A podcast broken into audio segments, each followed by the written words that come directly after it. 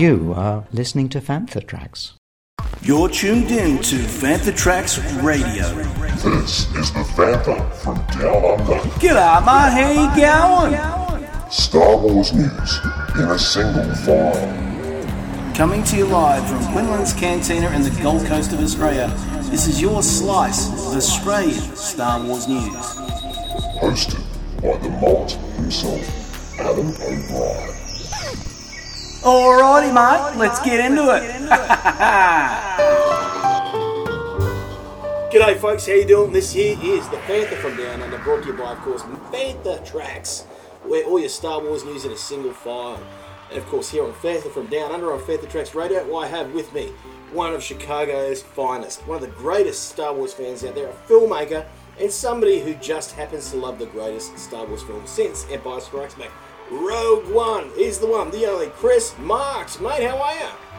Hey, thanks for having me on the show. And man, you are in the spot that I want to be Australia. I love that place. Oh, we love it too. I I love Chicago too, man. The history in that city alone, the music, the the uh, the characters, everything, and of course the great podcasters and filmmakers, mate. What a place! Yeah, it, it, it is a magical place. Uh, I would say that Chicago, New York. I, it's funny. I love New York. I'm one of the few Chicagoans that loves New York more than my own city. But I'm so happy that you appreciate my city as much as I do. Very cool. Very cool. Definitely. I mean, look, we've got. Uh, I don't know if you, when you're out here in Australia, we we're just saying off air, folks, that um, obviously Chris has been here many years ago in Australia, but in Melbourne for us is very much Chicago. Uh, Melbourne is a place uh, down in Victoria which is just filled with music, um, very multicultural, different. Um, you know, ethnicities, bringing their culture together, but also the food, the, the climate, and the music. That's what I feel like. Yeah, I, I, I got to check Melbourne out. I, I, I, I did not make it there. Uh, uh, when I go back, which will hopefully be in a couple years, uh, I'll definitely check that out for sure. Definitely. Now, folks, of course, obviously, apart from being a Star Wars fan, Chris is also a filmmaker. And if you haven't seen his documentaries, he's just about to tell you about them. You can see them for free if you have Amazon Prime. You know, and it was funny because uh, I've, I've released so many DVDs. Uh, the Force Among Us, the first documentary I made, it's pretty much a hallmark card of Star Wars fans. I sold out 1977 copies, and then we had to make a director's cut, and we sold, God, about a thousand plus more.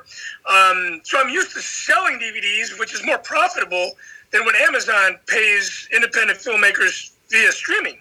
So uh, it's my gift to the fans now after all these years. if you have an Amazon Prime membership, you can check out my two Star Wars documentaries. I, I prefer my second one, The Force Within Us, just because it's my personal story my personal journey in that one. And Ashley Eckstein was interviewed in that, and Jeremy Bulloch, and we, you know, we filmed in uh, uh, Northern California and Death Valley. It's just it's a magical movie, magical movie for sure. Um, and then uh, The Walkers Among Us, which focuses on the fandom of The Walking Dead. Which is great. I, I think it's real burgeoning fandom. You know, it's uh, again that's that TV series came out and at first, I didn't know what to think because I mean, the zombies. There's been a lot of zombie stuff. Let's face it. You know, there's been a lot. But Walking Dead, the characters really sucked you in. Yeah, yeah. I think. I mean, it was it was different. You know, I mean, you could almost say that that might have been the Rogue One of the zombie franchise. You know, you Oh, fell in love with the characters. You followed these characters. You know, you died with these characters. Um, I was very, very fortunate to interview a lot of the cast and crew from The Walking Dead as well. Um, and even though I was telling you, uh, you know, this, I'm very, very passionate about Star Wars. I'm a fan of The Walking Dead, but the passion is on a different level between those two franchises. I was a little disappointed with the reception, I would say, perception, not reception, um, or reception, whatever.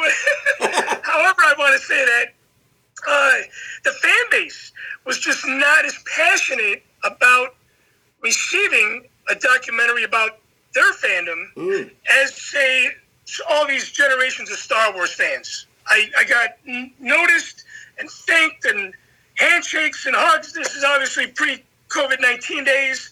Um, just signed a lot of autographs for the Star Wars fans. I felt appreciated.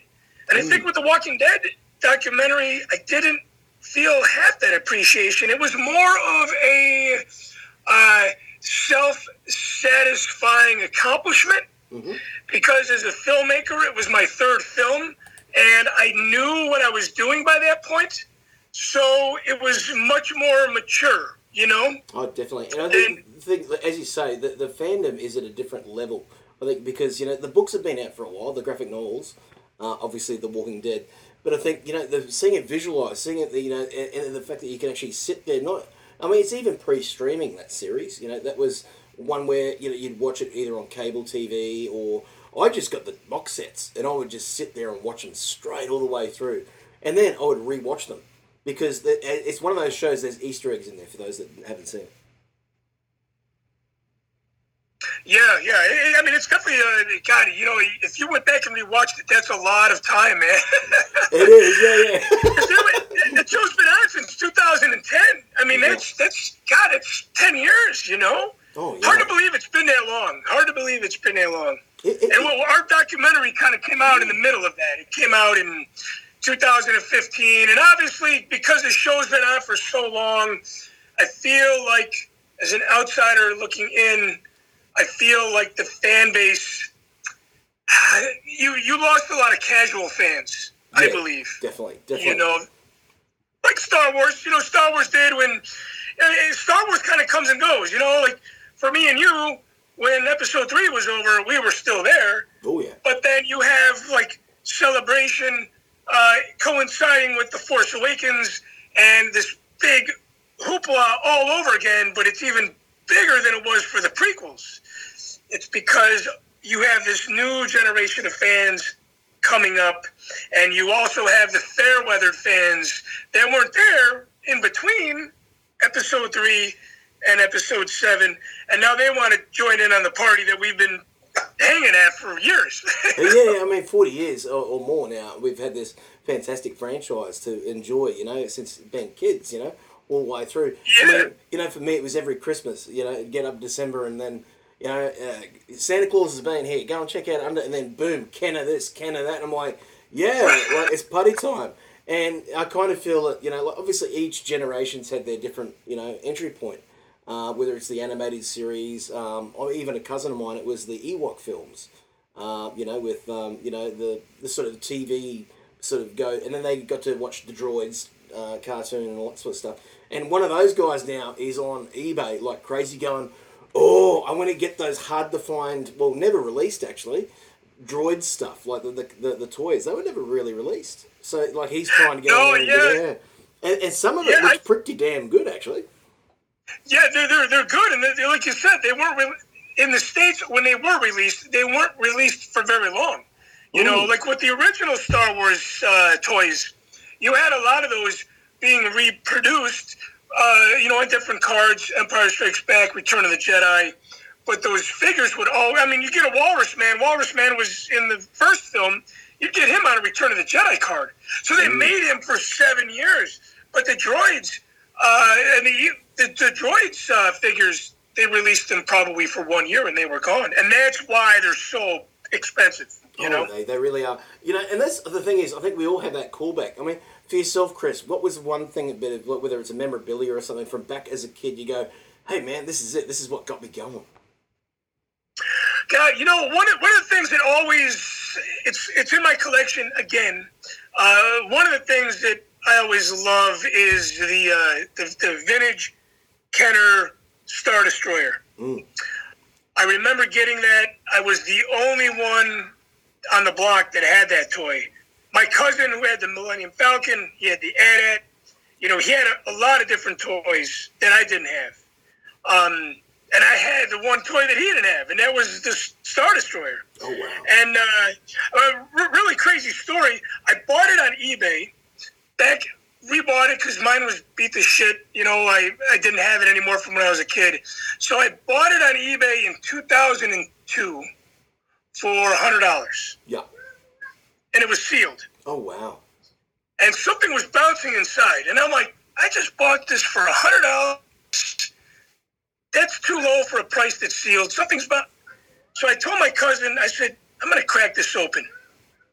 And cracked it open, and I was like, oh my god, the tape that held the little light for Vader's chamber, the tape had rotted.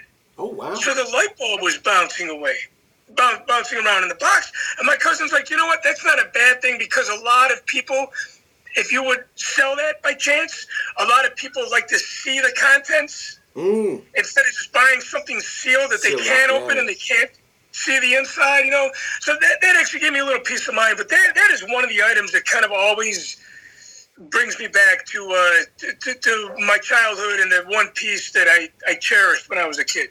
You know, I was a similar situation. I, remember going to a Coles supermarket with my mum years ago. You know, on that uh, this would have been uh, at the time of Empire. We just moved from Sydney to Brisbane, and she goes, "Hey Adam, hey mate, come come over here, check this out." And she she held up this little card and went, "That's Luke Skywalker." I said, uh, and, and I still remember this day. Nah, can't be. He's got a yellow sword. with the Oh, telescopic yeah. And and I Oh, actually knocked it back. yeah. I, I said, I don't want that. That's garbage. I said, give me 3PO because 3PO looks so good as a Kenner figure. Yeah, yeah, shiny, right? So you went Shiny, gold, yeah, man. You know, and uh, of course, you know, uh, later I got the figure, you know, the Luke, and then I found out, you know, that obviously that was the thing. You know, they they had that it had that little weird little bit of stringy sort of bit of plastic at the front. So when you did pull it forward, you knew there was still a sword there. Yeah, yeah. Yeah, Any of those Kenner figures, man, just bring me back. I mean, any of them. I mean, even the ones that I, even the ones that I thought sucked when I was a kid, like, you know, um, uh, God, the first figure I ever got was was um, was Sna- Snaggletooth. I was so disappointed because I Snaggletooth. wanted Luke. I wanted Luke. I didn't want Snaggletooth. Yep. But even that figure like brings me back. Like, hey, I remember getting this as my first figure. You know. and I mean, and a lot of those figures that came out for Return of the Jedi. I mean, they were just pumping those out, and you know, like Weequay, the skiff guard. I mean, he was he's cool now, but at the time, it's like everybody had him because he was everywhere. And um, even those figures are, are, are cool. Even the ones we didn't like when we were kids are so cool now, and they bring us back. Oh, you know, to that it's, time It's, it's today, you crazy. know? It really does. You know, the, you know, I never had the Falcon. That's one thing I never had. Now I've got about seven of the bloody things, you know, because I never had it as a kid. But I always collected the snow speeders, the X Wings, and um, the speeder bikes. So uh, the speeder bike to me was the cool thing to have. That was the Harley frickin' Davidson of Star Wars. Yeah. well, too. I mean, you know, the, the cool thing about the the speeder bike was it had that button that busted it apart, and there were there was no no Star Wars toy had that feature. You know, the Imperial Attack Base, right? You push the button and the walls came in. But as far as a vehicle, and it was affordable too. I mean, speeder bike was, you know, even the poor kids could afford a speeder bike. Um, there was something very cool about that, and uh, you know, the the Princess Leia in Boushh disguise, the helmet came off. Lando's helmet came off. Th- those were different toys because no Star Wars toys had those features before. You know. Yeah, they're really cool and well ahead of the game. I mean, we didn't have it till probably that cartoon mask uh, that came out MASK with the little removable helmet. Oh yeah, yeah, vehicles. Yeah, and I think Mask was very cool. that was Kenner too. I think if I remember right, I, could, I remember. That was. Kenner, yeah. Yeah, yeah. That was yeah. Kenner. I mean, Kenner had all the cool stuff back in the day, you know, like um, before Hasbro, uh, I suppose, took over and, and did what they did. But it, it's interesting, like a lot of that stuff now I look back on, and I'm I moved houses years ago from uh, Brisbane to the Gold Coast, so we're the surfing capital of Australia. Um, and, and when we went there, I went, oh, I don't need those Ninja Turtles. I don't need all that mask stuff. Look, just just throw it out there. And then I look on eBay later on. I'm like, yeah, no, they're fun. It- it- It's, I think the timing of those was when you look back at it. Kenner came out with that stuff. The only other good figures that were out was Buck Rogers in the 25th century had that great series of stuff. I mean, Ralph McQuarrie gave us the old Viper that didn't make it as the ship. So you had these great starfighters that, and eight points of articulation, not just five in the figures. Yeah, right. Well, I, you know, speaking of our articulation, I think, um, you know, I really think G.I. Joe and He Man kind of killed the Star Wars toys, you know, because by the time He Man, um, you know, Star Wars was pretty much on the bed.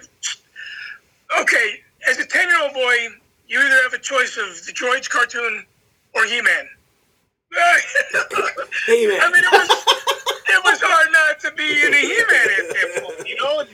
So I, I always kind of say that GI Joe and He-Man killed killed Star Wars. If Star Wars would have kept going, I think it would have kept up. But as soon as it quieted down, I think everybody just wanted something, the next thing at that point, you know? Oh, definitely. I mean, we, we all do. I think you know. You look at that stuff and you think, you know, um, I go back to um, say the Batman franchise for example. And so you know, Tim Burton's for for me as a kid was the the epitome. And then Nolan comes out making the you know this great series in your hometown, by the way, in Chicago. You know, there's Yeah, you know, yeah. and boom, I'm like, whoa, okay, that is Batman. And, and it's the same thing. Everything updates itself. I think at the point where we go, well, that is cooler. you know, like Yeah, sure, sure. Well, speaking about that Batman, uh, that trilogy, that last one that came out, that was, I mean, God, you know, I remember when the Michael Keaton Batman came out, and I thought that was cool, you Yeah. know. Um, but uh, the, the the latest Batman trilogy, the one that they shot in Chicago, you know, uh, for the first one anyway, that that was over the top, man. I mean, the the the, the, the, the actors that they had in that, the music that they had in that, the feel that they had in that, it was definitely. It would have been cool to see. It's too bad the prequels couldn't have done what the last yeah. Batman trilogy did. You know. yeah, yeah, yeah, definitely. Like, there's there's a certain element of revisionist when I look back at it as a filmmakers. You know, you look at what no, uh, Nolan and Bale and and even Heath Ledger as the Joker did, and everyone's trying to repeat those things now. Even with Marvel, they've tried to repeat that sort of formula to a certain extent. You know, trying to revise things and make them cooler. But um, and even uh, Joaquin Phoenix with the Joker, there's there's little bits of Heath Ledger coming through there. You know, and it's. Um, Yeah, it's because, well, yeah, know, there, there, there has to be. You know, I mean, Oh, yeah. because you can't really have the Joker without what Heath Ledger did. Um, I, I thought the, the the the Joker film, I thought it fit right in there with the Batman Mhm. trilogy. You know, I, it had that same feel, and um, yeah, I think that I think that's what what made Rogue One so special as well is they they they didn't really go. I feel like they didn't really try to do anything super different. yeah. They just did what George was doing back in the day. You know, yeah, yeah, they they channeled even though it was different. Oh yeah, definitely. I think there's a definite channeling of GL. You know, the aesthetic there. You know, it's there. Um, Tarkin's what drew me in straight away. Boom. You know, like it's almost like a bullet aimed for me. uh, You know, it went right. I'm there. Like it's it's it literally feels like it's ten minutes before A New Hope when he's going. You know, where these star systems will slip through your fingers. You know, all that sort of stuff. You know, Yeah. there's great bits of dialogue. Um, and it was great to have it not have Jedi. I hate to say as a role playing game guy, I play a lot of um, you know the Edge of the Empire and stuff from Fantasy Flight games, and it's all scoundrels. It's all the you know the Spice Runners, and you know get that stuff out there and get some credits for it. Come on, you know all that sort of stuff. But um, the minute you put a Jedi in there, they're like gods. You know they're they're superhuman. You know like no matter what you do, they will take over, and the story has to be about them because yes, they are that powerful. You know, uh, uh, it's as simple as that. But to see um, the two great guardians on Jedha join the team, and um, you know, God, we we got some of the best potential uh, mythology without the Force users, all in those two characters. You know, uh, as, as, a, as a big fan of, of, of the Jedi, I have a huge, like every Jedi action figure that came out, that, that's the one thing that drew me in about the prequels. Was the Jedi and the Jedi Council and all those background characters that we kind of absorbed as adults, like we were when we were kids when we first saw the bounty hunters on the screen. Yes. Yeah. and I was I, I knew that there wasn't going to be the Jedi in in Rogue One, but when we got the the the taste of the last possibly remaining Jedi or Force users, or at this point Force believers, right? Yeah. With Baze and Chirrut, that was enough mystical goodness, you know, to be like, wow, he's, he actually believes in the Force, even though he doesn't know the Force. Just because all the Jedi's, all the Jedi's were, you know, we saw them mm-hmm. die in one of the saddest Star Wars cinematic scenes in Revenge of the Sith. Oh, yeah. I mean, even to this day, I get a little teary eyed at that part. So to kind of pick up years later, after we know that what happened to the Jedi to see Baze and Chirrut.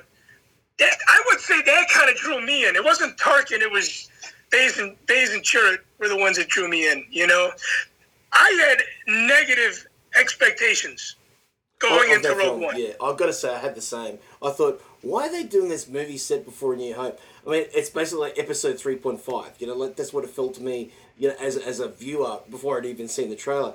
And then the thing, this is the other thing that got me too, and I love it on Jedha. Saw Gerrera really surprised the LOB. I thought, well, it's going to be nice to have this little cameo. But no, Forest Whitaker literally took those scenes over completely. He's kind of this element as a partisan rebel that just goes, you know, straight away goes, he doesn't say anything, he just goes, Ball, it- that's it. That's all he needed to say. Bor, gullet. You're like, and you can see straight away, like everyone's going, what the hell's a Bor Gullet? you know, it's uh, the, the chemistry between those actors. Oh. I mean, you know, I would say that because there were more actors in Rogue One than there was with Carrie, Mark, you know, uh, and and Harrison. yeah. I would say that the chemistry in Rogue One was just off the radar. It was off the charts. And because of my negative expectations, and I was like, how, how the hell can he make a, a Star Wars soundtrack without John Williams? yeah, yeah. Oh, 100 percent. Um, Giacchino, who who I think you know, like singly came in with a two weeks or whatever it was, like three weeks, I think it was to to make that Genius. work. You know, and uh, uh, on my Star Trek podcast with Mark Newbolt, we've got a, a, a, a composer that works for us called James Semple. So putting a, a bit of a shout out to him there. He knows uh, of Giacchino's work, and he, he himself as his composer. He said he pulled out a miracle to, to get that out there and you know be its own beast uh, with you know reminiscent of Williams at the same time, but be its own beast in that short time is an absolute bloody miracle. It was the Force working. Yeah, well, you know, I mean, it's, it, it says a lot about his talent, for sure. I mean, you know, he was put in a situation with very, very little time, very high pressure, uh, you know, th- th- pr- probably expecting that. He, I mean, he was really the first one to do a Star Wars soundtrack that wasn't John Williams. So he probably felt from a personal level that he had possibly big shoes to fill, even though he was getting a paycheck at the end of the day. But the guy still delivered. And I was listening to a, a mix on um, on Alexa, uh, the Amazon device today, and there was a song that came on. I never heard it before, and I'm like, Alexa, who is this? And of course, it was it was him. Yeah. And it, I, I don't know what movie it was from, but I was like, man. okay, Of course it is. It's it's the guy that composed the Rogue One soundtrack. Yeah, he's great. Beautiful music, man. And, and Star Trek as well. He he revitalized Star Trek for JJ in in just Yeah, the he musical did, core. yeah. A little bit of Alexander Courage, a little bit of the others, you know, and coming together and you know because there, there's so much of a history of um, that sound. I mean, even Star Trek's uh, music itself influenced a bit of what Williams did later. It, it's it's they're all coming together, and um, oh, I just love it. The fact the film gave us that, but also I personally now. This is not a slight at the sequel trilogy, but I believe Jyn Erso had one film, one film, one job was to go from beginning to end to show you the entirety of her life as a young, um, you know, rebel, and then all the way through to basically, you know, becoming an intelligence operative. She does it perfectly. We see her whole thing come round to, you know, being angsty to somebody that um, is the heart core of Star Wars, which is about sacrifice for others, true heroism. She did it in one movie. We didn't see that in the sequel trilogy uh, in the same way, the same manner. It, it was there, but it took up to the third film to get to it, and it's amazing. Yeah, yeah, I do. You know what? I, my, I, I would say my, my comment on that. Yes, um, I believe you know because a friend was a friend of mine wasn't super big on Rogue One. He goes, ah, you know, it's kind of hard to believe that Jyn Erso, you know, wasn't interested, and then all of a sudden she became like, oh, I need to do this. Yeah. I'm like, well, yeah, because she didn't really give a shit about the plans. Mm. She cared about her father, mm-hmm. and I think with the message, the hologram message, and then her father dying in her arms, that's why she did it. That that's why she did it. Oh, you yeah. know, even though there was a big, the message I believe came from Galen. It Oh, was yeah, Galen. Yeah. had the purpose, and you know he said jump, and you know, his daughter said how high and, you know, whatever. I mean, again, I was talking to a friend earlier and I'm like, I think the reason why I loved Rogue One so much too is because it was a story about a, a, a daughter and her father. And because I have a daughter and it's my only child, I am more connected with that now than I was. You know, Empire Strikes Back. My dad died when I was seven. I felt like I was on this Luke Skywalker journey, trying to find out why he passed away. I found out, you know, years later, and um, I was Luke Skywalker at that time. Mm-hmm. But I feel like that part of my life has come to closure, Yeah. and now I'm on a new chapter in my life, and that is why I think Rogue One is my favorite movie instead of Empire Strikes Back now because I can connect with it now more than I could Empire Strikes Back. Years hmm. ago, Empire Strikes Back was the best Star Wars movie, but I don't know. There were so many things about Rogue One that resonate with me today.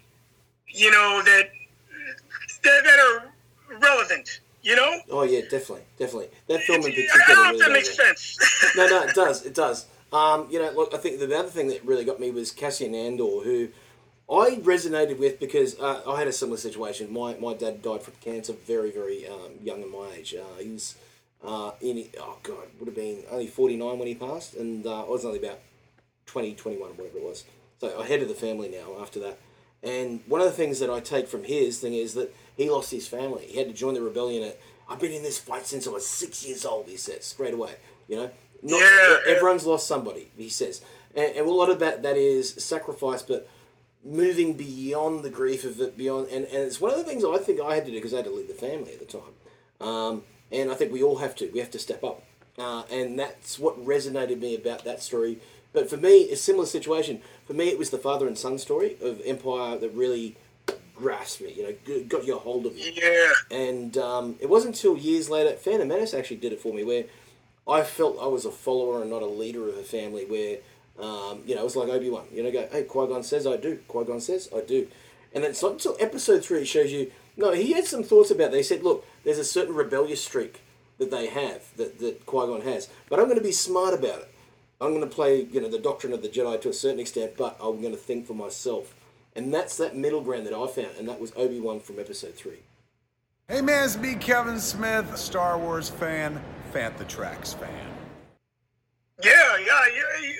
Yeah, again, it's the character relation, right? Yes, you know. hundred percent, definitely. I mean, I always thought that uh, one of my favorite characters, one of my favorite characters from the from the prequels was um, uh, was was was Qui Gon. You know, and especially at the time, um, at the time, that time of my life in you know the early 2000s, I, I was I was involved in uh, religion, and I was very different than the people that I was affiliating myself with. And I always thought that Qui Gon was a pure example of believing in something, but not necessarily doing it the way that everybody else wants to do it. you know, and I, I really thought Qui Gon's character was just so cool because he had this spiritual side to him, but he was very rebellious too. You know, he's like, oh, nah, yeah. just because you guys do this thing a certain way, it doesn't mean I'm a non-believer. You know what I mean? Oh, definitely. So yeah, character relation in Star Wars, I think, is definitely the thing that that draws us in more and makes us fall in love with those films even more. You know? That's right. I kind of feel like Gio, even back as far as, you know, 94, 95, when he was starting to cast Phantom Menace. And obviously, Liam was the last one on their list. He wasn't the one that they went for straight away because it's kind of left field. They were looking at American and Scottish actors, and even Russell Crowe's name was thrown up there for one of those characters, whether it be Obi Wan or, or um, Qui Gon. Because at one stage, I think Qui Gon was the younger um, on that. But um, one name that keeps coming up is Sean Connery. And I kind of think Sean Connery as Qui Gon would be almost too much. I think. Yes, of course. Right. yeah, Sean Connery would be a little bit too much, I think. I, I, I don't know, man. I, I thought that casting for uh, that. I think all that casting for all the Star Wars movies was was great. I mean, I, I think Jimmy Smits and uh, Ewan McGregor and, and uh, Sam Jackson and Liam Neeson and Ian McDiarmid. That is why the prequels cannot suck because Oh, those yeah. guys Oh yeah. were brilliant in their delivery. You know. So brilliant. I think you know with the sequels, I, I even those actors were good, but they weren't they, they weren't on the caliber of those actors that I just mentioned. No, you know, no, I mean, no. the only one that is for me is Driver. Like Driver, he he didn't associate himself with other actors. He just I am Kylo Ren. That's it. He just went straight away into it. and you know, like even in the scenes, the, the best scene for me in all of the sequel trilogy is when that poor little officer walks into the room and goes, "I'm sorry, but the the rebels escaped." And he just starts trashing the place with his saber. Yeah, yeah.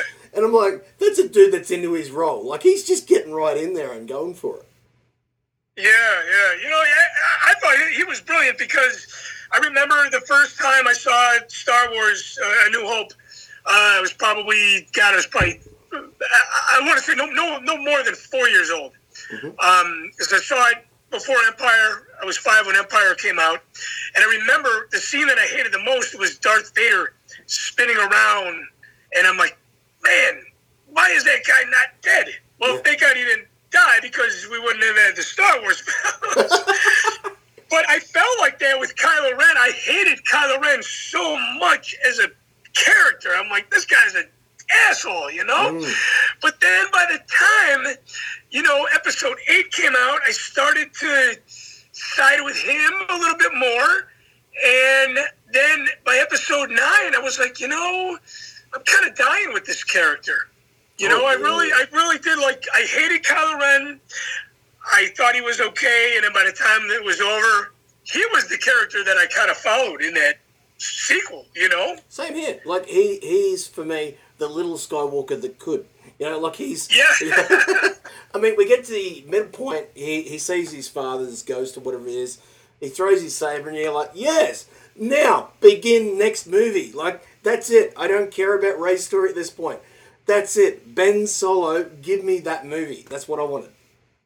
Right, right. now, you know, it's funny because, you know, we're talking about character relation, and I think if you talk to a Star Wars fan that didn't know their parents at all, okay, which would make you uh, a foster child or an orphan, which, you know, in the big picture, there's probably not, you know, the ratio is probably pretty small for Yeah. that if you don't know your parents at all. I'm sure Rey is your favorite character because you can relate to that character that way. But you know, I, I I don't know, and a lot of people complain about the direction of Star Wars, and you know, oh, it's getting too female driven. But I mean, God, man, look at Jyn Erso. She was a perfect character. That was hundred percent female. It's got nothing to do with female characters, man. Our favourite franchises have got them. Sarah uh, Connor from Terminator is my favourite Oh, character in that series because she's she's got the balls to stand up. She's not a machine, you know. She, she she's got herself. That's it. And yet she will stand toe to toe up against Arnold, going, "Yes, I'm coming." No, no," you know, like he'll he'll face that up, but he, he can't go against it. Ripley, Alien. I mean, crikey, those xenomorphs. No, she goes, no, Yeah, ain't, ain't even a bar. Let's give me a pulse rifle. Let's go. You know, like it's toughness is right there. It was, there the whole time. The, the fact that um, you know we're looking at it now, though it was the characters were just so well done. Yes, yes, yeah, and uh, you know, female characters have been an important role in movies for for a long time. Mm-hmm. You know, um, I wouldn't say dominant over the male role, but they've been strong characters. Oh, you yeah, know, like you said, Sarah Connor, um, Sigourney Weaver. Those were characters from many, many, many generations ago. Um, I, I just I don't know. I, I don't, I don't know what it was, man. But you know, again, you know, Rogue One is my favorite Star Wars. it's great. I mean, we even to the point of you got the big daddy of franchises about to launch. Uh, and if you follow my feed, folks, you'll know that I'm a Dune nut. So you know, Denis Villeneuve has got Dune launching in December. The pics look fantastic. I've even put some 3D ones up there for you guys to check out on my main page. Um, so it looks the goods, and you've even got Poe Dameron playing Duke Leto. You know, like it's a massive role, big part. He's basically the Qui Gon Jinn of Dune. You know, like it's massive. But um, that big daddy of films is going to come out, and I think it's going to be the adult Star Wars some older fans have been waiting for. Yeah, I can see that. I, I, I can I can see that. I mean, it, it's you know, if you remember too, back in the day, there were always films that came out after Star Wars kind of set the tone. You know, there was there was uh, there was Dune back then. Uh, the Last Starfighter. Oh hell yes. Um, you know, even I don't know, because Aliens, Alien came out in '79, I believe, and you know, Aliens, which is my favorite from that Yeah. franchise, that came out in '86. But that was maybe more action driven. That wasn't necessarily a, uh, a a byproduct of the Star Wars hype. You know. Yeah, definitely. And, uh, you know, I, I'm partial to Alien 3 as well because they just threw it in the prison with a whole bunch of British convicts and went, all right, have at it and swear as much as you like. you, know, Yeah. you know? and uh, you can tell Sigourney's going in there going, bloody hell, this is like a theatre class going wrong. What the hell?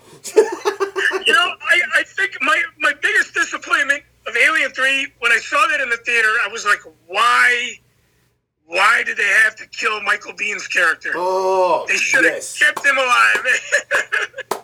Hundred percent, man. Hicks was the man. Like, uh, and it was like a Yeah. little family. You had the father, Hicks, uh, Ripley, the mother, and you had Newt, which was the, the daughter. And only now have they put out an audio drama, now an official audio drama that continues without having Alien Three, the Aliens story. And Lance Henriksen and Michael Biehn came back. no kidding, no kidding. Oh, wow, that was that was. Yeah, I, I gotta I gotta check that out. I gotta check that out. Yeah, I I think that was my biggest complaint about Alien Three was, I mean, A- Aliens. If you think about it too, Aliens was a little bit like a like a like an adult version of Rogue One, right? Because you've had these characters. I mean, the character development was not as good. It was a lot faster withdrawal, you know. But you had these really cool characters, and everybody died. Yeah, yeah, yeah, yeah. Hundred percent. It's the same feel. I mean, Vasquez, one of the most powerful women in uh, sci-fi. You know, she's got the big smart Yeah. gun. You know, and when she goes, "Let's rock," I mean, that's it. It's it's a rock concert. Well, I think that was, that, that's what made that movie so scary too. It's like you have all these badasses and they're just being wiped out left and right. You know, uh, Rogue, Rogue One too. I think that was another beautiful part of that film was that you fell in love with these characters, and then you literally watched them all die, literally one by one Oh yeah, definitely. and they all had very emotional, honorable deaths. And I think that really was, uh, you know, when you fall in love with something and it's and it's gone by the end of the movie, that doesn't really happen in Hollywood, you know. no, no, no, it doesn't. I mean, this is more like Everybody lives. it's more like like crime dramas or even Japanese period dramas where the samurai always dies. You know, like you look at back at some of those characters, and even the bad guy Ben Mendelsohn, the Australia uh, we, we know as Mendo. Hey Mendo, mate, how you going? And he's like, you know, he, he, he at the start drops his shuttle on the planet. He's looking for Galen, and he goes. Hey Galen, mate, how you going? Come on back. Let's go. Let's get this Death Star cracking. Let's do it. you, know, he's, he's gonna have a bad you know end. I, I think I think even at the end of the movie, there was part of me that felt a little bit for his character. Oh yeah. You know, I mean, even though he was a bad person, you know, you just you realize when he is when he is dying, you know, after he got shot by Jyn, he's dying. He's he's looking at his achievements, right? And he knows he's dying. Oh yeah. You're yeah, like, definitely. God, that would suck to be in that situation. You know? so I don't know, man. I mean, when when you, God, just all those characters in that movie were just were just brilliant. You know, and I really Yeah. wish. I, I don't know if that will ever happen in another Star Wars film. Moving, I was not expecting that to happen in a Star Wars film, and I don't think it'll happen in a Star Wars film ever again. I just that was kind of lightning in a bottle. It know? was, and especially the ending. Battle of Scarif got all these X-wings just all of a sudden come in, and you got like Rogue uh, Red Leader uh, standing by, and they're like, "Oh!" It's it's all of the footage come back again, and going yes, and then the battle's going on, and then all of a sudden we see the Hammerhead, old Republic ships coming in, smashing into the side of these Star Destroyers. I'm like, that's the Easter egg of all Easter eggs. My God. Yeah, yeah, right. it sure, it sure was. And you know, the thing about that film too, it there was something about those characters, like the the Hammerhead Captain. You know, it was like, and those those uh, those Rebel fleet troopers at the end of the movie. It was. It reminded me of when I was a kid, and you saw a character on screen, in a Star Wars movie for less than a minute, maybe less than two minutes, and you wanted to know more about them, and you go out, you buy the action figure, a Bossk. Bossk had for 10 seconds on screen, but we were drawn into those characters. All those Rogue One characters that were in the film for less than a minute, I felt like a child again. I'm like, who Oh, is yeah. that guy? Where did he come from? What's his name? what does he do? And then, you know, IMDb, what's that actor's name? What else has he been in? I got to see all his other movies. You know? it's like a fever, you know? It's it's a fever and it spreads. It's crazy. That's great. I mean, one of my dear pals now, and he's uh, he's got his own podcast now as well, is Eric Walker, who played Mace Towani in Caravan Oh, yeah, Eric Walker, yes. Yeah, yes. and Battle of Endor, and uh, you know he's the first person like us that says the same thing. Like he was a fan, uh, surprised that as a kid he got the job, went in there, and you know he did his thing, worked with George and all that. But the great thing about it is then, in hindsight, looking back and um, sort of becoming a musician now instead of an actor, and uh, looking outside the bowl, he said, you know, I'm a fan, but I kind of look at it. And he sees it from the different angle, but he says to see that you're in the the height, the height of it, it's it's work, you know. But, and then you pull away from it, and you see this sprawling story get bigger and bigger and bigger and bigger. Um, that, That's a hell of an achievement, either way. Yeah, it's funny that you mentioned that. Uh, I guess analogy because I remember um, when I made the first documentary, uh, my uh, my my co-producer's wife had said that after we were done filming, she's like, "You you you, you kind of need to take a break now because you've been at the eye of the you've been in the eye of the storm Mm. the whole time. You know, you're in this hurricane. It's kind of what filmmaking is like, especially in the beginning stages of a career. You know, you're in the center of the storm and you don't really know what's going on the, the outside, you know, but then when you remove yourself, you get a chance to kind of look back, see the progression, see, you know, the other the bigger parts of the of the picture, you know. So yeah, it was it was, kind of cool that uh, Eric Walker had a little bit of that similar uh, analogy about his fandom, even you know. Oh yeah, big time. And, and now as a muso too, uh, he's sort of uh, a, a, an electronic artist. It does a lot of techno and stuff with the dance music, bit of funk there. But there's something atmospheric and movie, almost soundtrack about it. It's really interesting um, sort of style. I always say go and check it out because it's something completely different, but also really involves. There's there's a Star Wars feel to it. Oh, uh, there, there has to be, right? you know, I mean, I feel, I feel like everything that I do too is like, you know, and I, I wasn't even officially part of the Star Wars universe. You know, I just Ooh. was a, a fan that made some uh, productions based on my fandom because of Star Wars. I feel like everything I do is Star Wars driven. You know? I even feel that it's it's it, it, you know it's got an Australian blood because there's a George out here by the name of George Miller, who we all know very well as the Mad Max guy. And if you look at this bad boy, the guy from Fury Road, there is a bit of a Vader influence creeping through, particularly through his breathing apparatus. Yeah, yeah, for sure. It's that's pretty. That's pretty cool. That's that's really cool, actually. You know, I think the thing about Darth Vader is, you know, we lost about his lethality. You know, you look at um, Darth Vader, Rogue One really brought him back. Even just going to um, Mustafar and seeing him just literally open up there and go, "You feel like you're being treated unfairly." He does the whole speech again. Yeah, right, right. Yeah, yeah, and I, I as a fan of uh, Episode Three, I mean that that film, Rogue One, connected Episode Three with A New Hope. You know, the whole Oh, scene yeah. on Mustafar. I mean, that, that's right out of that's right out of uh, Episode Three. You know, Oh yeah. um, the spirit. I, I, yeah, I still don't understand why they didn't cast Hayden for that part. Um, I understand the lightsaber wielding part, okay? Because it's a different, it's more of a stuntman's job, you know? Yeah. But just to get the opportunity to put the suit on again, it would have been nice if Hayden had that opportunity. Oh, yeah. I, feel, I, I feel that way about Hayden with Vader in Rogue One, like some people feel about Ashley Eckstein not getting the role of Ahsoka yeah, in the TV you know, series. in- yeah, yeah, definitely, definitely.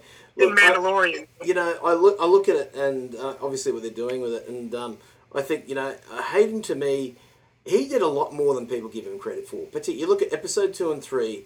Uh, everyone goes, it's so monotone. His delivery is, uh, you know, so robotic.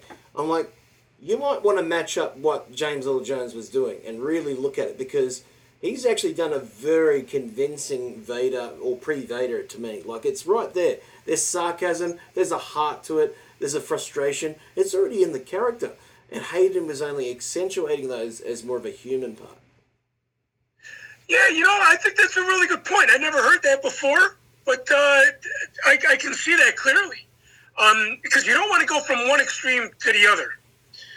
You know, um, I, I I liked Hayden uh, in the prequels. I thought his, you know, the thing about episode two was it was the love story, and it's like, okay, do we really want to see a love story? Maybe some of it, but maybe not to the extent that they played it out in. But you know, the thing is, a lot of people forget about episode two. Still felt like George Lucas. Yeah, oh, I sure did, big time. You know, it, it was still in that same line, and the the thing about the prequels was that it felt like George Lucas, and it felt like you know, four, five, and six pre predating. You know, Oh, yeah. um, I don't know if seven, eight, nine really felt like George Lucas. You know, No, what I mean? It, it feels like a, a legacy trilogy for me. Um, we had a recent guest on another filmmaker by the name of Adam Harris, who's a Australian oh yeah, I. Adam. Yeah, I Adam. Adam's a cool cat, man. Nice, nice. And, and Adam said, you know, um, I, I think a lot of people are going to agree with me. You know, episode one to six is the saga for him. Like it, it's it's it's a beginning, middle, and an end, and it's a father and a son. It's Luke and Anakin. This legacy trilogy does not continue that. It is not seven, eight, nine. For him, that's it. It ended there. Um, but this is kind of like an ancillary data. It's kind of like when you look at Lord of the Rings, it's all that bonus content you get at the end of the, the book that, you know, Tolkien just keeps waffling on and on and goes, oh, yes, the runes of the dwarves' uh, doors said, I shall have a cup of tea for summer, you know, or something like that. You know, it's it's all those little bits and pieces. It's great, and, and yeah, it continues it.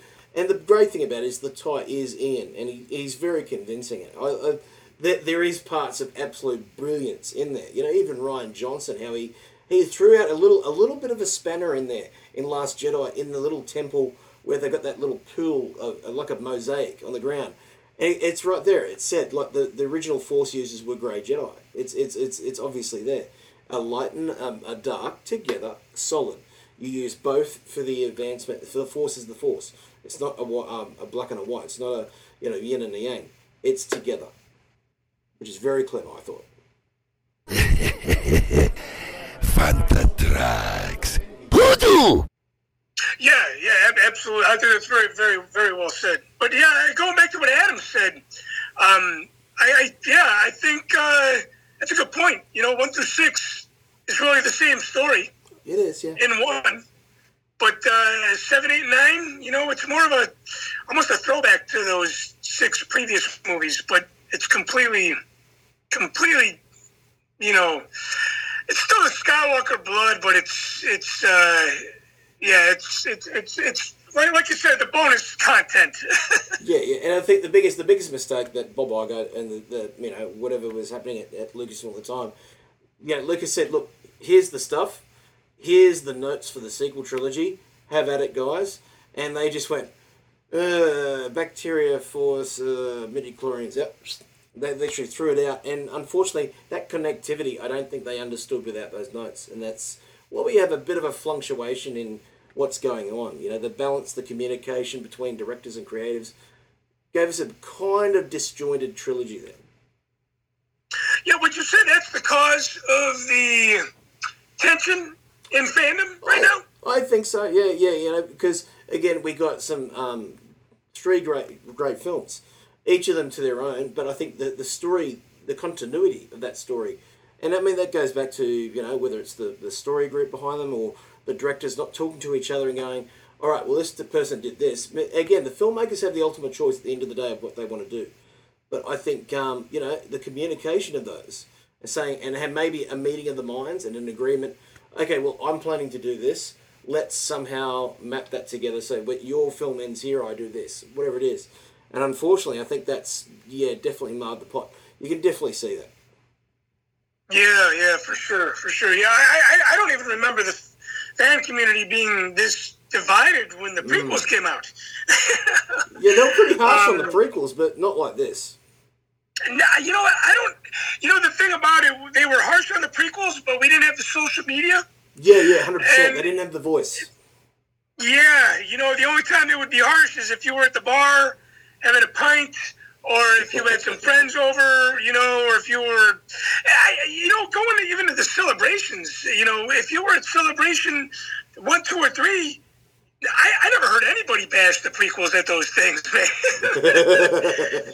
you know so it's it was more like you know kind of bad mouthing the the prequels in the garage or at the bar now it's like social media is is definitely the ultimate weapon that everybody uses and hides behind uh, so it's a different time you know as well in fandom i believe you know Oh, definitely. And I think at the end of the day, it also brings out more critics of each thing that goes out there. And I, and um, I think the only thing that is surviving right now is Kevin Feige's big Marvel franchise. But even that is now gonna, you know, it's it's come to such a high level that people expectation is going to be the thing that brings it down. Yeah, yeah, absolutely. It's, yeah, I, I've heard. Yeah, I've heard the Marvel fans have kind of been upset, you know, and um, I, I'm not. I'm not a hardcore Marvel or DC person. I'm not. I don't prefer one over the other. Um, I enjoy them for the novelty, I guess. You know, like the Yeah. throwback. It's like, yeah, I grew up on Superman. I watched the new Superman movie. You know, or I remember uh, getting an Iron Man uh, action figure in 1985. Yeah, let's check out the new Iron Man movie. You know, it's more of a of a, of a, of a retro thing for me. You know. Yeah, yeah, without a doubt. Like, you know, I got yelled at uh, a little while ago because I said the second GI Joe movie that came out was a better film than one of the the Avengers movies because it's just fun. Like, it's it's cheap, bit of fun, you know, and the Rock's in it, you know, and they were having fun. Like, uh, at the end of the day, the Avengers got so much going on, and they did do the right thing. They kept that sort of continuity and story fluid throughout. So if you watched one, you needed to watch the one before it. And I think that's the only thing that takes Yeah, you out of it because you've got to you've got to keep up on all of it. Well, I think there's the, the, the characters too in, in like the Avenger movies or any any uh, superhero movie where you have multiple superheroes with big backstories. You know, that's the thing. GI Joe didn't have that. Yeah, it was it was fun. It was easy to follow. You didn't have to watch nine other movies to get it. You know. Yeah, yeah, oh, definitely, definitely. And we got characters like um, director Taika Waititi now doing Mandalorian, which is just great because he's such a, a character himself, you know. Like, and he played a rock creature in Ragnarok. You know, he's there's this big guy comes up to Chris Hemsworth. He goes, "I wish I had my hammer." And he goes, "You had the hammer? Yeah, yeah. I used to ride my hammer. You rode your hammer, brew." like, all these great lines. it's just just brilliant. I, I, I think I, the thing I like about the Mandalorian too, one of the many things, is that it's fun. You know, it's it's it's a Right. fun, easy thing to follow. You Oh, know, yeah. and uh,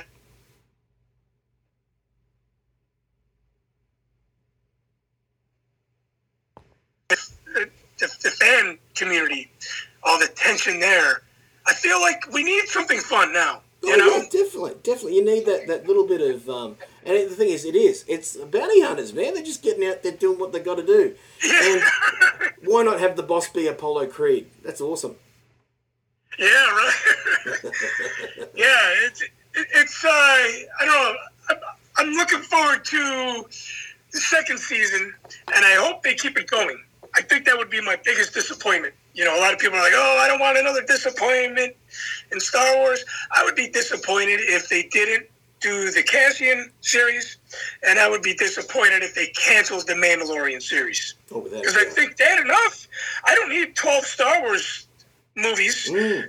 in the future to fill my fandom. I mean, God, I mean, how many? We only had three movies for how many years, right? Oh, that's so, right. That's right. As far as the future of Star Wars goes, I don't need that much. I just want it fun and something that I can enjoy. You know, we, we were sitting back watching that third episode of um, Mandalorian, and you know he's getting his ass handed to him. You know, like he's he's getting beaten around the place. Every bounty hunter's coming out and potting for him, and then all of a sudden the whole Mandalorian tribe comes up flying on jetpacks. You're like, oh, this was like Rogue One all over again. I'm like, yeah, you know. And, and Favreau's voicing the big fella. You know, he's got the big minigun. He's like, you know, like, it's like, you know, we'll get you out of here. You know, like, yes, you know, this is the way. Yeah, yeah. This is the way it became a new uh, thing for us. It was like, you know, uh, use the Force, Luke, or whatever, you know, may the Force be with you. This is the way. This is the way. Amen to that, man. Amen to that. Yeah, it's. I, I feel like uh, the Mandalorian has done a really good job. It, you know, it, it feels like that Rogue One type feeling.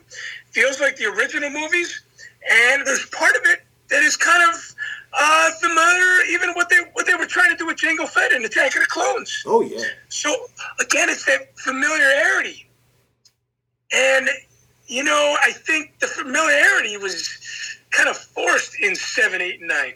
You oh, know, Oh yeah, definitely, definitely. There's there's there's something about the the, the genuine nature of the Mandalorian just really got you there, and I think that will continue with Kenobi, the series. You know, when that finally you know oh made, yeah, you yeah. know, and you well, God, even you're the biggest. I don't think you, I don't think Ewan McGregor could do anything wrong, really. Yeah, oh, look, he is Kenobi. You know, like the big thing with him is how are they going to do Jedi in disguise? Because he's literally he won't be able to pop out the saber and go because he can't do that stuff in this. He has to be really like he'll be like Inspector Gadget man. He'll be have to keep the robes on. You know. Use the force here and there, and go. Oh, it wasn't me. You know. yeah, yeah, for sure. you know. Otherwise, he has Yeah, a target on himself. Well, when, when I first saw episode one, man, I had a huge, huge man crush on Ewan McGregor, and I went, I, I got every single film that he was in, and I watched it, and I, I don't, yeah, I mean, even if the story sucked, if you, he's he's obviously in the film, and in the series, I I have no doubt that that series would be awesome Oh, yeah. because of him. Without doubt. you know, it's funny. I, I look back on uh, Phantom Menace, and the three badass asses in that movie, the badasses were Palpatine, um, uh, Maul, and Obi Wan, and they're all Scotsmen. So there's something about the Scottish blood for Jedi. You know, you, you know they they're just or even just Force users. You know, I think Ray needs to be involved in this series. He just needs to. Yeah, yeah, absolutely, absolutely. He's just the best. But um, before we wrap up, um, let us know what you're currently doing. I hear somebody's doing some YouTube videos, some new new content that you've got going out. Yeah, yeah. So I've, I've opened up a can of worms here in uh, quarantine. I, uh, you know, I've, I've been I've been working on the last half of our reality show, the Real Fans of the Saga, which is obviously a play on the Real Housewives series that is popular here in the states uh, on Bravo on the Bravo network. Um, so while I was uh, getting a little tired of, I needed a little bit of a breather while I'm finishing up that. I got the there's six more episodes to be released on Amazon, so I have six up there now. And um, when I was, I needed a break from editing, uh, like the like the tenth episode, right? So I'm like, oh, you know, I like these doing these Zoom chats with my friends now in quarantine, talking about Star Wars. So then I got this idea. I'm like, oh, I've been on all these podcast shows over the last handful of years. I'm like, I was running the dabble in that. I'm like, I'm gonna do an- my my own video cast, my own webcast, you know. So now I find myself spending hours on end editing these things down, putting visuals in there, adding, you know, very minor effects as far as like text goes, some storyline of something that we're talking about, um, album covers. You know, we talk a lot about music, we talk a lot about Star Wars. So that is called Mocktails from the Cantina. That is right now it's free. Why I put it out there for free, I don't know, because it's it's a labor of love that it'd be nice to at least get beer money for putting it. But it's it's pretty much a chat that we have a cocktail with. Um, it's a one on one, and I talk Star Wars, music, a little bit of baseball, um, all kinds of other things with people that were involved in uh, all my old film projects. So there's a lot of backstory, a lot of behind the scenes, a lot of things that people are learning from people that they know the works of. Yep. You know, so that's for free on YouTube. Mocktails from the Cantina, and I have again the two Star Wars documentaries, the Walking Dead documentary, and the reality show, all available free with an Amazon Prime membership. Just go search Cris C R I S Macht M A C H T my last name M as in Mary on Amazon, and you'll get all my all my projects available. This is awesome, folks. You've got to check it out because it really is not only a celebration, obviously, of Star Wars, but you know what Star Wars um, does for us for life. You know, it's an influence. It's it's also you know something we live and breathe. We chat. I mean, as you mentioned, we get. I used to go to the pub, and you go down to the pub, put down a steak sandwich, you know, and you'd be sitting there with your, your, your glass, your lager, you know, you're like, you know what? I was watching Return of the Jedi the other day. Oh, I think I saw Dengar. Yep. And then boom, there'd be a whole speech about Dengar looking like a toilet roll. You know, because we always used to say, well, you know, when you, you throw out your dunny roll, uh, you know, as we call that, that's toilet for uh, Australia guys, dunny we call them. Yeah. you, you throw out the roll, and out comes all this, this, you know, bladder of paper. And so people used to do cosplays of Dengar where they'd wrap around themselves in toilet paper and go, right, I can go and hunt that Han Solo fella now, bro. That's awesome. But yeah, that's that's what we love about Star Wars is just the chatter. Yeah, yeah. You know, and, and that, that's that, that's exactly what the YouTube show's about. It's just about talking Star Wars over a couple of drinks. Uh, the real fans of the saga is is like that, but it's a little bit more, I guess, drama driven. Um, uh, but th- there's, you know, a lot of these things. When I made the first film back in 2006, God, that was 13, 14 years now. Um, I, I it was in the first film that I did was inspired by those talks at the bar, talking about Dengar and the toilet paper and seeing him in Return of the Jedi. And I felt like I wasn't able to achieve that until now. so it took many, many years and trials and tribulations to get to this point. But at the end of the day, folks, it's just all about Star Wars fandom and having fun and sharing it with other people, you know? Oh, it really is. And I, I want to thank Cris for being on tonight and just celebrating Star Wars, chatting about, of course, what we love about it. And folks, if you haven't seen Rogue One, bloody hell, get off the, the channel straight away, jump in to your uh, lounge, your, your sofa, click on Rogue One, and just just crank up the volume to the maximum and just enjoy it. And, and, and if you don't like it, give it a second try. yeah, yeah, hundred percent. And oh, look, we haven't even talked about. I'm going to say just before we go off air here, the U wing is my favourite ship. Yeah, the U-wing is badass. Uh, You know, all the, I don't think there's a bad Star Wars ship, to tell you the truth. They're all pretty cool. You know, it wouldn't get off the bloody drafting table if it wasn't cool. Yeah, amen to that. Amen to that. Definitely. Well, I want to thank Cris for being on the show tonight, and um, mate, you're welcome back anytime here in the Phantom from Down Under. Shoot the breeze. Hey, cheers and thanks for having me, man. I know you've been trying to get me on the show now for a couple months, so I'm glad, uh, I'm glad we're able to pull it off. Awesome. So, be, be safe and stay healthy. Will do, and may the force be with you, my brother. Morgen die Markt mit dir sein.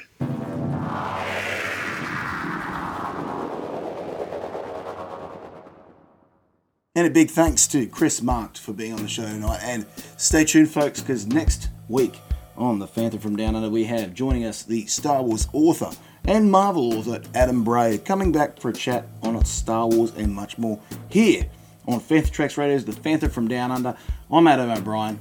Catch you next time. May the Force be with you. Fantha Tracks Radio.